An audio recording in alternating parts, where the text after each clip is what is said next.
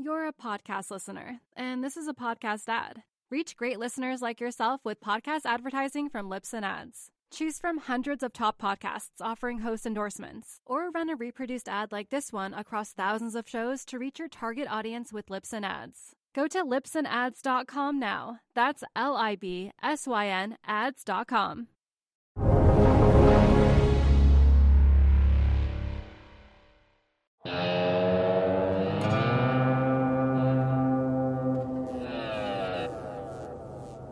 Hello, everyone. Welcome to the Real Vision Daily Briefing. It is Wednesday, December 9th, just after market close here in New York City at 4 p.m. There is no intro section today, and I'm joined by Ed Harrison. Thank you for joining me, Ed. Good to talk to you, Max. All right. So we've done this on Wednesday now for a few weeks in a row. And previously we were focused on the real economy. Today we're going to be focused on markets.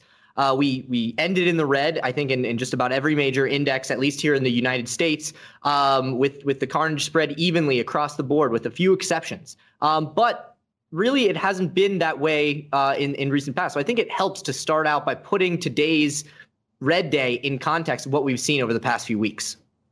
Definitely, and yeah, let me tell you how I'm thinking about it. Uh, I want to have a conversation about equities. Want to talk about bonds. Uh, then I want to talk about other markets like gold as an example. Maybe we can get to the US dollar. And then once we do all of that, wrap it up and then come see if we have any conclusions. Maybe we can talk to individual uh, positions, individual events like DoorDash, that IPO. We can talk about, I saw JP Morgan had a negative commentary in Tesla. And then once we've gone through those individual issues, then we can see, okay, so uh, what does that all say to us? Because ultimately, the real economy uh, it seems that the market is looking through the real economy. That's the, sort of the take that I'm going to have as we, uh, in terms of the transition from talking about the real economy to the markets. But now, in terms of the markets, just yesterday the Nasdaq was at an all-time high. I'm looking at the numbers, and the Nasdaq closed down just under two percent today. Uh, it, uh, you were telling me before we got on, it seemed a little bit like it was a gloomy, uh, gloomy day, but that's perhaps because it was actually gloomy in New York. But we were at a record high just recently. So uh, really, I looked at the S&P 500 over the last 12 months. It was very interesting to see the chart. Uh, the chart shows basically a straight line up. I mean, basically, if you looked at the chart uh, from December to about uh, March, late February, it was up like this. Then it went down, and then it resumed, you know, at a lower level, the same trajectory that it had before, to the point where now uh, we are well above the levels that we were a year ago. And this is in an economy that's clearly lower in terms of its baseline because of the pandemic than it was in February. So it's a very bullish environment uh, from a market perspective and that that's perhaps why the uh, uh, what you're talking about that disconnect with the real economy is perhaps why today's day even in the context of what has been a pretty bullish action i i was looking at the three months chart. I was trying to look at today in in in relation to what we've seen over the past three months because we have seen some some more dramatic pullbacks um, to really come to mind in the last three months and and if you were to, to pull up today on that it, it really you, you can't even see it um, but it's that disconnect from the real economy that makes today sort of feel a little bit more important uh, as maybe it could be the turning point. Everybody is cautious about what could be the turning point and looking for not only the price action to confirm that, but some of the other signals. Um, the VIX got down to almost broke broke the 20 level, um, but with the sort of negative action we saw, really more at the end of the day, uh, it moved back up to 22. Um, that that's really low compared to where we've been uh, at least in the second half of this year. But if you go back to where we were in January of 2020, we were down below uh, 20 pretty pretty almost exclusively down below 20 with with high volatility uh, being associated with what we're now calling low volatility um, so what are you thinking about in terms of, of volatility in the market and what we're seeing from from vix yeah, you know, I'm looking at a VIX chart uh, at, uh, from different time frames, as you say that.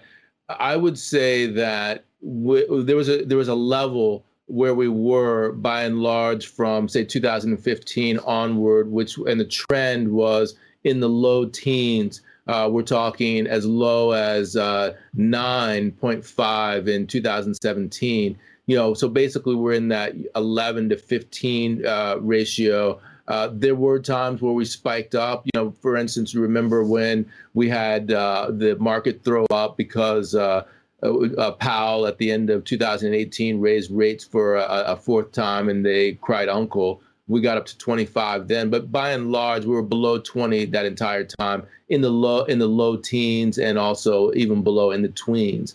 So uh, when you then look at it from a different time frame, uh, starting from a year ago, we we vaulted up from that level uh, immediately up to well above 70, 80 on the VIX. And since that time, on I would say three, maybe four separate occasions, we've come down towards that 20 level that you're talking about.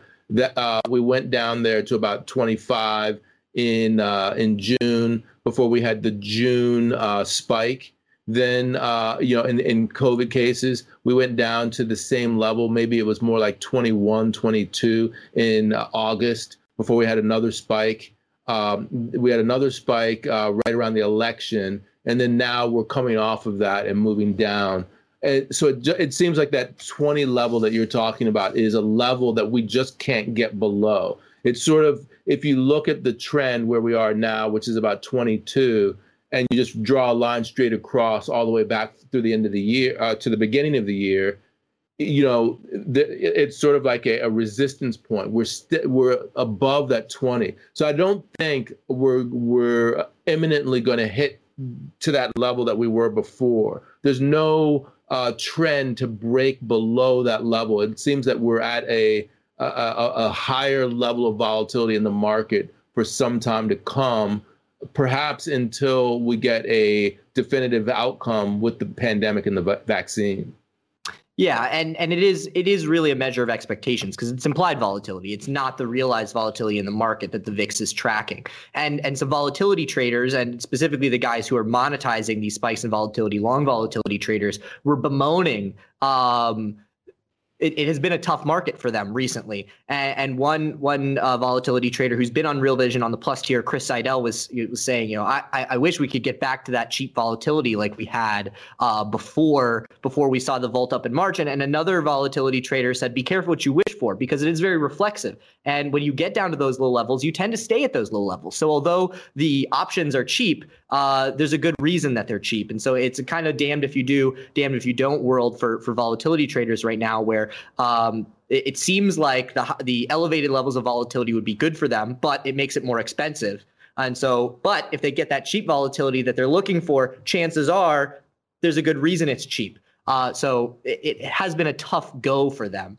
Um, and I find that really interesting that, that we're keeping at that level. And, and it, it, it could be related to that uncertainty that you're talking about, but I, I won't uh, hazard a guess as to why we're here. And, and, I would caution anybody trying to do technical analysis on the VIX. Uh, it's a good way to get yourself uh, in trouble, especially if you, if you go posting that on Twitter. Um, but but the DoorDash IPO was definitely the story of the day. Uh, I think it, it came out. Uh, the offering was at 102. Uh, it's up 77% on the day. Uh, around 180 is where we are, and and the company had their their best quarter really ever this last quarter, but still, um, I, I, think lost money this year. Uh, can you talk to me about what this IPO says? One, in its timing and the decision by management, and two, what what we saw in the appetite for a, a money losing delivery food delivery app like DoorDash. Yeah, I, I'm excited to talk about this, and you know, just with with the backdrop being that we're going to go through a number of different things that are happening that happen in the markets today in isolation, and then at the end, try to see if we can put them all together. Uh, so I'm not going to necessarily relate this to anything else that we're going to be talking about afterwards. But the reason I'm excited about it is that it do, it just seems to be emblematic of where we are right now. I mean, DoorDash is the quintessential stay-at-home company. Uh, but you, you use DoorDash in a, in a massive way now. Actually, I just used it for the first time probably uh, a month or two ago because you're you're at home. And DoorDash soared to an IPO level of sixty billion dollars, a market cap at sixty. It was almost up hundred percent at some point during the day. Uh, one other tidbit that I would say about DoorDash is, is we have these direct listings that we've seen recently. This is a perfect case of why you get a direct listing because clearly whoever was pricing this IPO left a lot of money on the table for uh, the, uh, the the company. Just think the company wanted to raise money, but they raised so much less money than they could have had they actually done the IPO at the levels that it eventually went to. If it only had popped like 15 or 20 percent, that would have been much more money in the coffers of DoorDash. But to me, DoorDash is a company that understands get while the getting's good. We are a, a stay at home company that's uh, benefiting from the pandemic. We haven't made any money except very recently. Let's IPO now while we can. Well done, DoorDash, is what I have to say.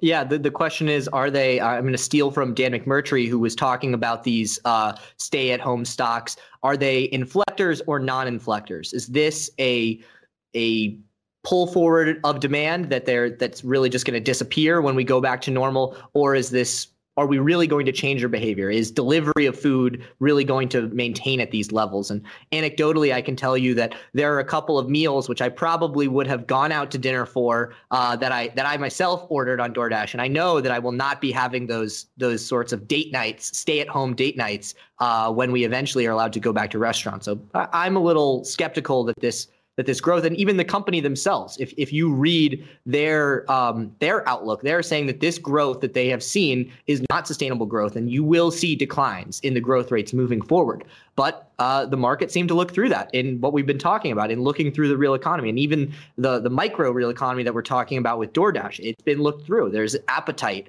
uh, risk taking appetite is probably the nicest way to put it. Uh, oh, yeah, uh, definitely. And by the way, uh, again, $60 billion market cap. Uh, is that a? I mean, given you have Uber Eats, where was it the secret sauce? Where's the moat around this this enterprise for DoorDash? Is it just a dime a dozen, or does it have some secret sauce that makes it uh, enviable to the degree of sixty billion dollars in market cap? I think that, as you say, this is a, this is a, a, a you know this is a, a frothy IPO and uh, it, to me, it, it speaks to uh, the greater fool sort of theory. It'll be interesting to see what Airbnb does tomorrow because they, again, you know, they understand that it's on the opposite side of things. They're not a stay at home company. You know, hey, this market is good, not just for stay at home companies, but actually companies that have been beaten down by uh, the whole stay at home uh, phenomenon. Now we're exiting stay at home. Uh, let's IPO as well. You're a podcast listener, and this is a podcast ad. Reach great listeners like yourself with podcast advertising from Libsyn Ads. Choose from hundreds of top podcasts offering host endorsements, or run a reproduced ad like this one across thousands of shows to reach your target audience with Libsyn Ads. Go to libsynads.com now. That's L I B S Y N ads.com. Yes, yes. So there, there's really two ways that you can you can take advantage of this.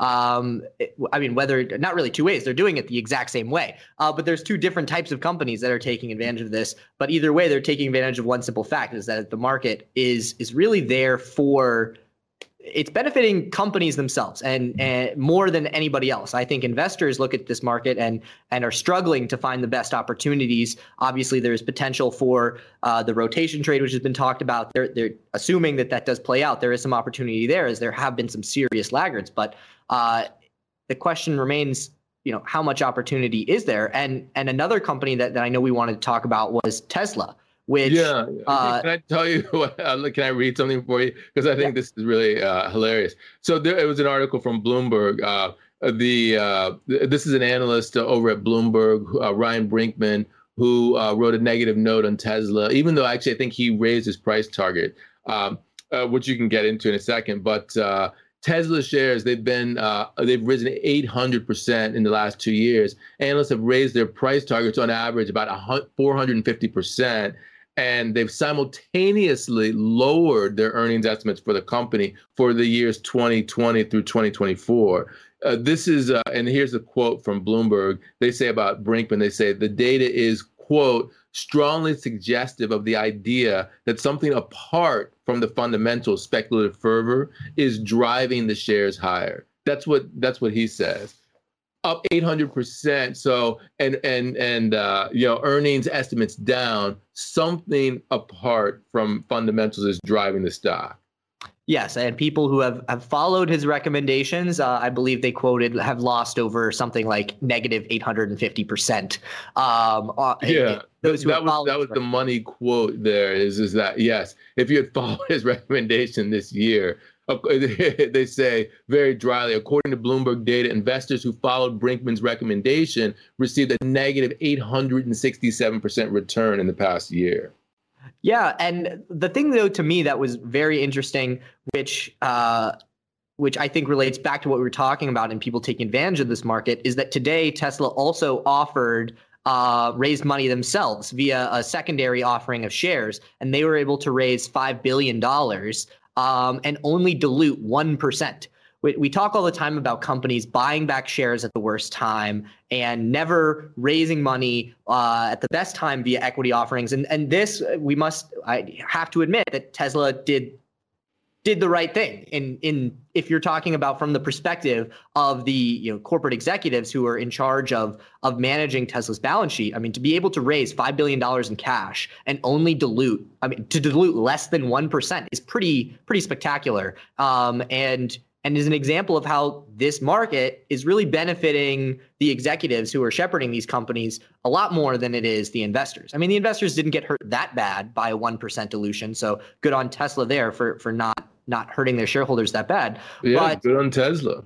Yeah, but but the the main takeaway for me is if you look at the Airbnb IPO, which is a company which has really been hurt by um, hurt by the the pandemic, saying this is the time. A company like Grubhub, which is saying uh, DoorDash, Grubhub, DoorDash, which has really benefited from this market, saying now is the time. And then you have a company like Tesla, who has benefited from this market for for non-economic reasons, whatever they may be, saying now is the time. Uh, what does that say about where we are in the market? Um, but you know, well, you you were on the call. Uh, we had a pre-interview call with uh, Robert Cohen of DoubleLine, who I'm going to talk to on Friday, and I think he, the term that he uses borrower's market because he's a, a bonds guy. And uh, you were telling me, yeah, I think that the analogy is a uh, a seller's market, a, a, insider's market, a corporate executives market. Yes, that's the market that we're in right now. It's it's it's great for uh, the insiders, for the companies that are selling shares, that are sh- selling uh, debt. But it, unless you believe in the greater fool theory, uh, you might uh, be caught out. The the biggest uh, twist to all of this, I think, is uh, what Bloomberg said about Brinkman you know, do you want to get in front of that freight train? Do you want to to go short and get a negative 867% return from uh, taking the advice of Brinkman, or is the answer to uh, position yourself accordingly, avoid uh, the bubble altogether? It's very difficult for those who have to track the market and who have to get uh, returns. Yeah, and it goes back. I mean, you and I are not the first people on Real Vision to talk about the incentive structure for for money managers, and that it's it's quarter by quarter, and you have to keep up, and that certainly is, is part of what is is driving the market. And and those people like Brinkman who have who have gone against the gone against the tide, they have negative 867% returns to show for it. And you know, I, I, am not I am not wishing negative things for Brinkman in, in his career, but certainly that's not a a, a, a check in the positive column um, when your clients are, are going and looking at, at at your research. And so you know that that's that's what people are trying to avoid. They're trying to avoid that very thing, and, and that is certainly what is is playing into people buying five billion dollars worth of Tesla shares uh, when when there are analysts out there saying it's worth ninety dollars, and I believe that was a price raised from eighty dollars. Is you know right? He, oh yeah, yeah, right. Even yeah. though they're they're selling at you know multiples of that right now, so you, would have to have the company go down like. 75 80% or more uh, in order to get to that price target let me tell let me uh, just mention one or two other things that, that aren't on your radar that came up after I, I, spoke to you on the phone earlier today. Uh, AT&T. This is a company that I think that uh, Robert Cohen's going to talk to me about on Friday. Uh, he was talking about DirecTV. Yes, they are doing a DirecTV uh, deal. They're trying to get it off their balance sheet, even even though they want to, you know, maintain control.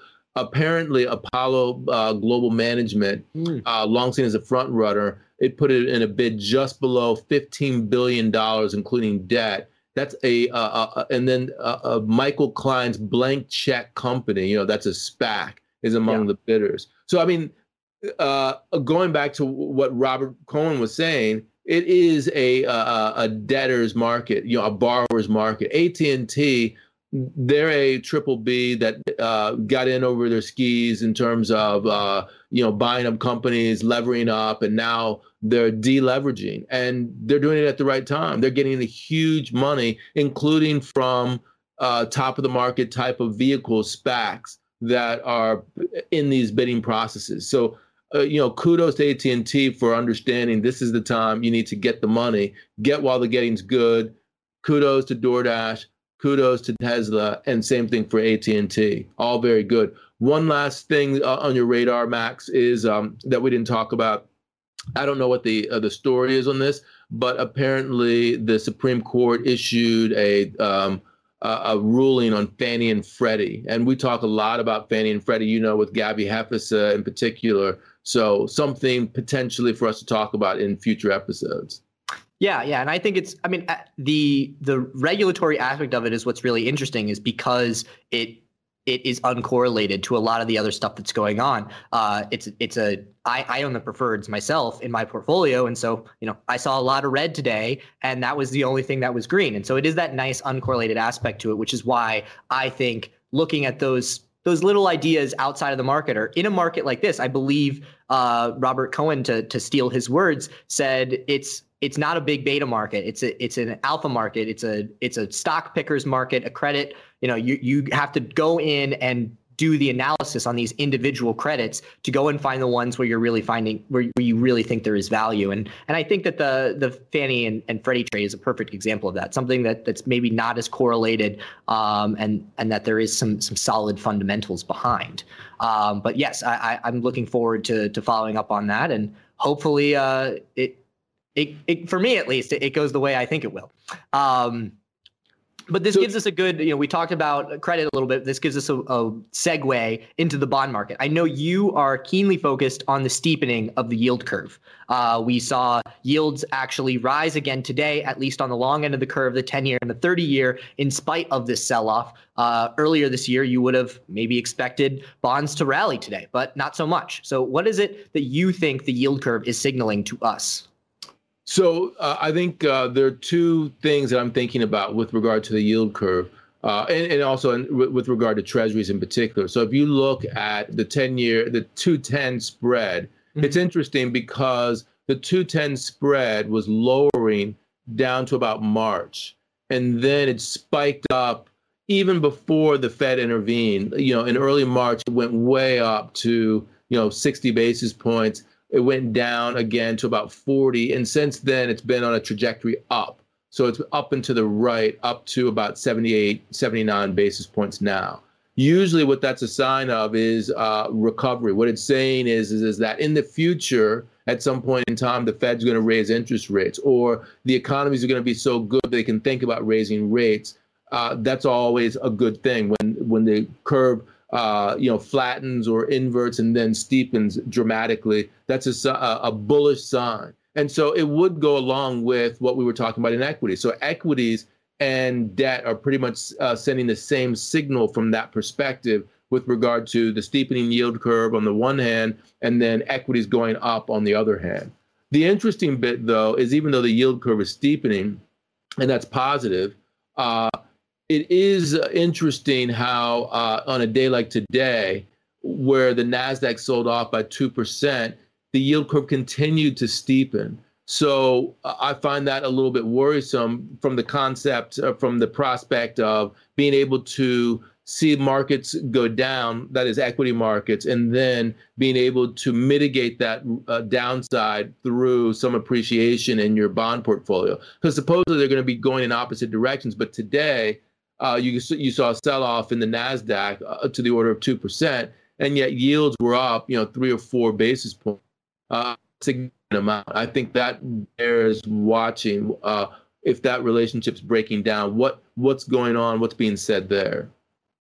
You're a podcast listener, and this is a podcast ad. Reach great listeners like yourself with podcast advertising from Libsyn Ads. Choose from hundreds of top podcasts offering host endorsements, or run a reproduced ad like this one across thousands of shows to reach your target audience with Libsyn Ads. Go to libsynads.com now. That's L I B S Y N ads.com. Yeah, I, I, personally don't have uh, any insight to add as to whether that relationship is breaking down on a, on a longer term. Uh, it certainly didn't hold today, and it's not something new. A lot of people have been talking about that even as far back as as your interview with Ben Inker, uh, talking about you know the death of the 60-40 portfolio, and, and this correlation breaking down certainly, and that correlation breaking down over a longer time period would be a signal that perhaps the 60-40 portfolio is, is not long lived for this world. Um, but one of the assets that I think is related both to the steepening of the yield curve and potentially the death of the 60 40 portfolio is gold. It has been touted as potentially something that could move in to replace some of that 40, assuming that percentage goes down. And it is highly linked to real yields. Uh, obviously, inflation, there's a lot of people talking about that it might pick up, but as of right now, still extremely low. And the yield curve or yields are moving up. So that means the negative real yields that we have seen are uh, I, am not sure if they are, they're, they're, definitely not positive yet, but they're less negative. They're moving towards that positive area. And uh, as, as we've seen in the past few weeks, gold is moving down alongside of that. So, what is it uh, that correlation between gold and, and real yields uh, that you think is most important to watch? Yeah, so I mean, uh, if, if, I could extend the narrative of uh, you know bond market saying one thing and equity market saying the same thing, maybe what we're seeing in uh, precious metals is a continuation of the same thing. That is, as people are looking through the real economic data uh, onto the other side, the vaccine side of things, and they're bidding up equities, they're bidding up the yields on bonds, and as a result, precious metals are less attractive. That that would seem to be what uh, what the play is. That's why gold has not done as well that's why silver hasn't done as well recently. Perhaps they're all speaking the same language. You know, when yields are being bid up uh, somewhat, gold is less attractive. Uh, so so far, all of that meshes together into one meta narrative, if you will. Uh, the, the narrative being that yes, we're having very difficult times now. It's going to be a long, cold winter, but on the other side of that, you know, it's uh, a, a, pot at the end of the rainbow. yes. a yeah, pot well, of gold. Oh. Uh huh. Yeah, a, a, lot of gold at the end of the rainbow. Um, but we are down below 1850, at, least in the middle of the week. I, am not too.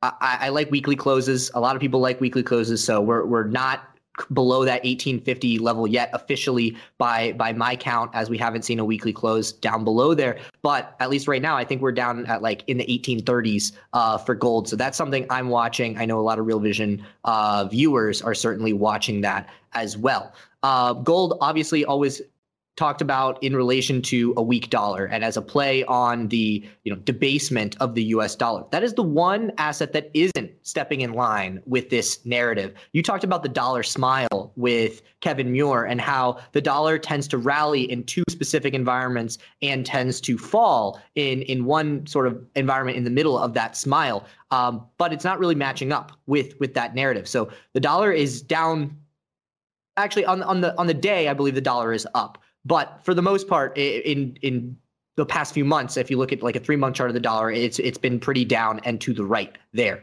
So, what is it that you think it, the dollar is missing, or or perhaps uh, is is the signal that it's sending us as it's not stepping in line with the other indicators? Yeah, I don't know what signal it's sending, but uh, this is certainly something I want to talk to Tommy Thornton about because the last time that I, I sp- spoke to him on Real Vision, he was talking about uh, he looks uh, for a stronger dollar. Uh, I think the dollar was trading with a 93 handle at the time. Now it's trading at 91. Earlier today, it was trading at with a 90 handle. Uh, so the the dollar's broken down. The euro was trading at 121 something earlier. It's now trading at 180, uh, 120.81. So you know it's broken out of a range. The top of that range was 119. So to me, uh, going back to what you were talking about with regard to the dollar smile, what it seems to be suggesting is the opposite of exactly the meta narrative that I was talking about before, uh, which is that uh, the, all's good, you know, with the pot of gold at the end of the rainbow. Instead, what it seems to be saying is, okay, uh, dollar strong when uh, the shit hits the fan, Uh, it's also strong when the U.S. economy is doing well because, you know, uh, relatively speaking, yield should be going up. Uh, you know, you're attracting money into the economy. People want uh, dollars. The dollar goes up. But when the when the economy is weak, uh, that's when uh, the dollar doesn't do as well. So in fact, the dollar is sending the opposite signal with the with its falling that these other markets are are sending. So if there were a meta narrative that uh, you could spin with regard to all the other asset classes that we just mentioned, that is not being uh, reflected in the price of uh, the dollar. And let me just say that the same meta narrative that I've been spinning here is also with copper. Copper has, had been going up. It's also with regard to oil. Oil had been going up. So, you know, commodities are doing well. Um, and uh, copper in particular. So, you know, I think that the jury's out in terms of if there really is a meta narrative. Now that we're sort of near the end of uh, what we're going to be talking about, I feel as if it, it, might sound good to say the meta narrative is looking through. We're looking on the other side of the the pandemic, but the dollar it sort of throws a a, spanner in in that uh, in the works there.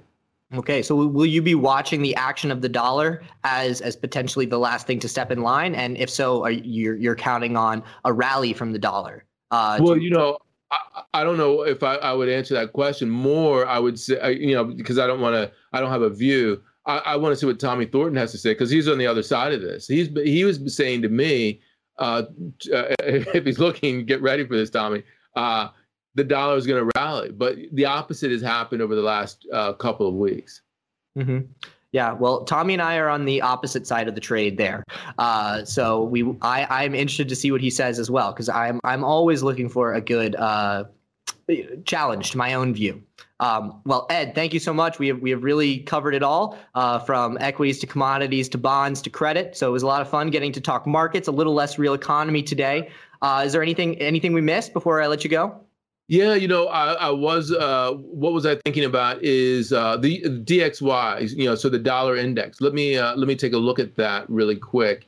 Um, in terms of uh, thinking about DXY, if you look at a chart of DXY, uh, since we were talking about the dollar last, uh, take a one-year chart as an example. Basically, uh, it's trended down ever since uh, the reopen, not the reopening, but ever since the Fed intervention.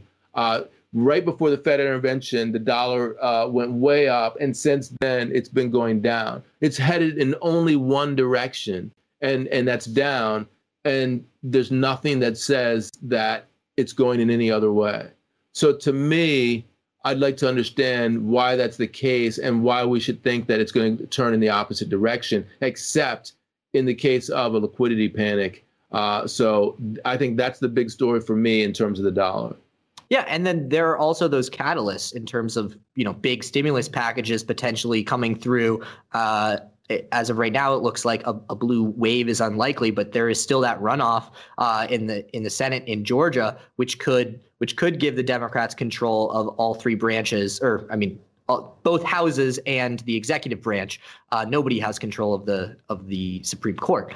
Um, but you know, th- there are more catalysts for, for further dollar weakness down there, and I don't see too many catalysts besides that liquidity event that you're talking about for for a dollar spike. Besides, other than the fact that this decline has been rapid and it has been uh, pronounced, and that you know, unsustainable unsustainable moves, uh, you know, are called unsustainable moves for a reason, and they tend to have pullbacks. So other than just like a natural exhale, which which is nice. It's a it's a good place to get back in the trade. I I think that what we've seen over the past, I think I looked at it basically bottomed out in, in December, and we've, we've gone basically sideways with a little upward action the dollar over the last uh, week or so. Uh, you know that that isn't a bad thing if you are looking for for the dollar to continue lower. That that's natural. It happens when you have these big rapid moves like we're seeing. So. Yeah, I, am with you. I, I don't see anything stopping it going down at this point, other than that sort of liquidity event. Excellent. Yeah. So that was my last point there, Max. Uh, really appreciate talking to you. Uh, maybe we'll bring it back to the real economy for you next time. Let's uh, let's take a look and see. Uh, you know me, I'm a, I'm a junkie. I'm a markets junkie. I don't need to talk about PMIs or anything like that. Let, let's talk price. Excellent.